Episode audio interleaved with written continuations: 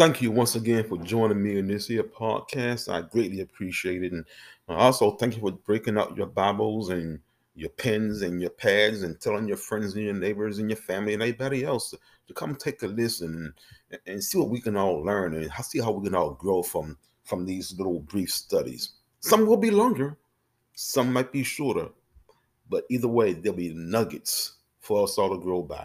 Now, we have been talking here lately a lot about faith. And the reason being because if one counts himself a Christian, it is impossible for him to live outside of faith. Uh, uh, if there is no faith, you cannot please God. That's one way to say it. And Paul, Paul, he lived by this so much that it was embedded in him. Now, turn to Philippians in your Bibles now, please. Turn to Philippians chapter 1. Uh, that's actually my favorite verse is found here in Philippians chapter 1. We'll get to, get to that in a minute. But but let's look at this for a little bit. Let's go to Philippians 1. We'll start at verse 2. I'm not going to read the whole thing. You, you read it for yourself and, and pull out those truths that are inside of there and see how you can apply those truths to your life. Now, 1 and 2. Grace be unto you, Philippians 1 and 2, and peace from God our Father, from the Lord Jesus Christ. What a salutation. I thank my God upon every remembrance of you, always in every prayer of mine for you all, making request with joy for your fellowship in the gospel from the first day until now. Look at here. Watch this. Being confident, there's that word, confident, faith, of this very thing that he which hath begun a good work in you will perform it until the day of Jesus Christ. I'm, I'm, gonna jump down a little bit further here, but this is Paul talking. And Paul is basically saying to his audience, the Philippian people, that God, that Jesus, who began that good work inside of you, he will not let that work falter. God, who began a good work inside of you, a good thing. Paul said, being confident. Paul said he is sure. Oh, that by the way is verse 6. He is sure. There is no doubt in Paul's mind that God, who began a good work inside of you, will not let that work fall to the side. Instead, he's going to build upon that work and build upon that work and build upon it. Oh my goodness. Oh, y'all listen to what I'm telling you today here. He says he's going to do that. And I'm going to read verse 6 again now. Being confident, this is Paul speaking, uh, and he's with Timotheus or Timothy, of this very thing that he, which begun a good work in you, will perform it until the day of Jesus Christ. He's going to keep on working that thing inside of you because he put it inside of you. Don't be discouraged. Sometimes good works they, they come with a price.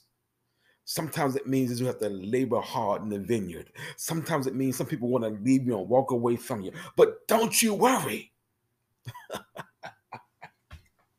don't you worry now, because he which began a good work in you will perform it until the end, until the day of Jesus Christ.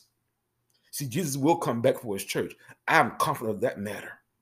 The scripture tells me so, and I rest in what the scripture tells us. I am confident that the scripture is the word of God, and I believe God will do everything he said. Now, watch this.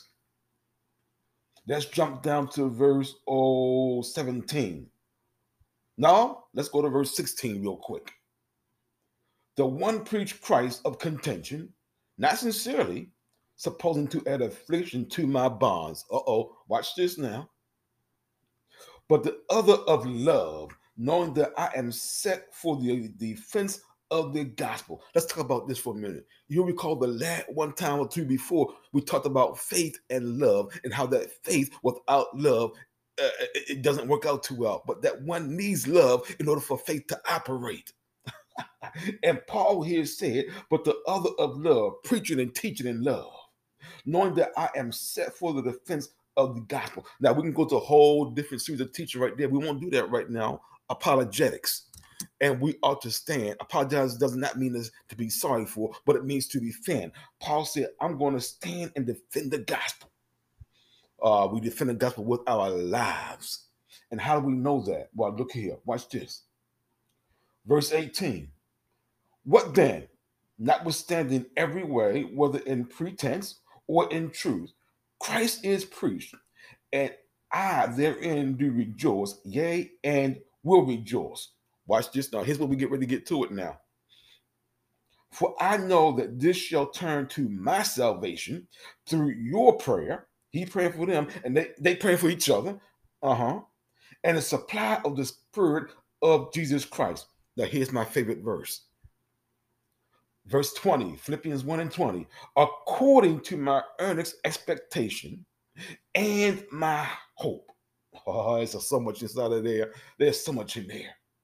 That in nothing I shall be ashamed, but that with all boldness, as always, so now also Christ shall be magnified in my body, whether it be by life or by death. Watch verse 21. For to me to live is Christ, and to die is gain. But I want to ask a question. I could go so much into what this is saying right here, but I want to ask a question. What are you ashamed of? If you are you ashamed of the gospel of Jesus Christ? Paul was in bonds. He had been in prison. He had been in shipwreck. He had gone through so much stuff. But he said, I am not ashamed. You see, your faith does not make you ashamed. Instead, it makes you stand boldly according to my earnest expectation and my hope, that in nothing I shall be ashamed. Are you ashamed to preach against homosexuality? Are you praying, ashamed to preach against lying, against stealing? Are you ashamed to preach against coveting? Oh my goodness. See, if you're ashamed of God before men, he will be ashamed of I'm sorry, let me say that a little bit differently. If you're ashamed of Christ before men, then Christ will be ashamed of you before God. Oh, you're ashamed. But Paul said, according to my earnest expectation and my hope, that in nothing I shall be ashamed. He said, I'm going to stand no matter what.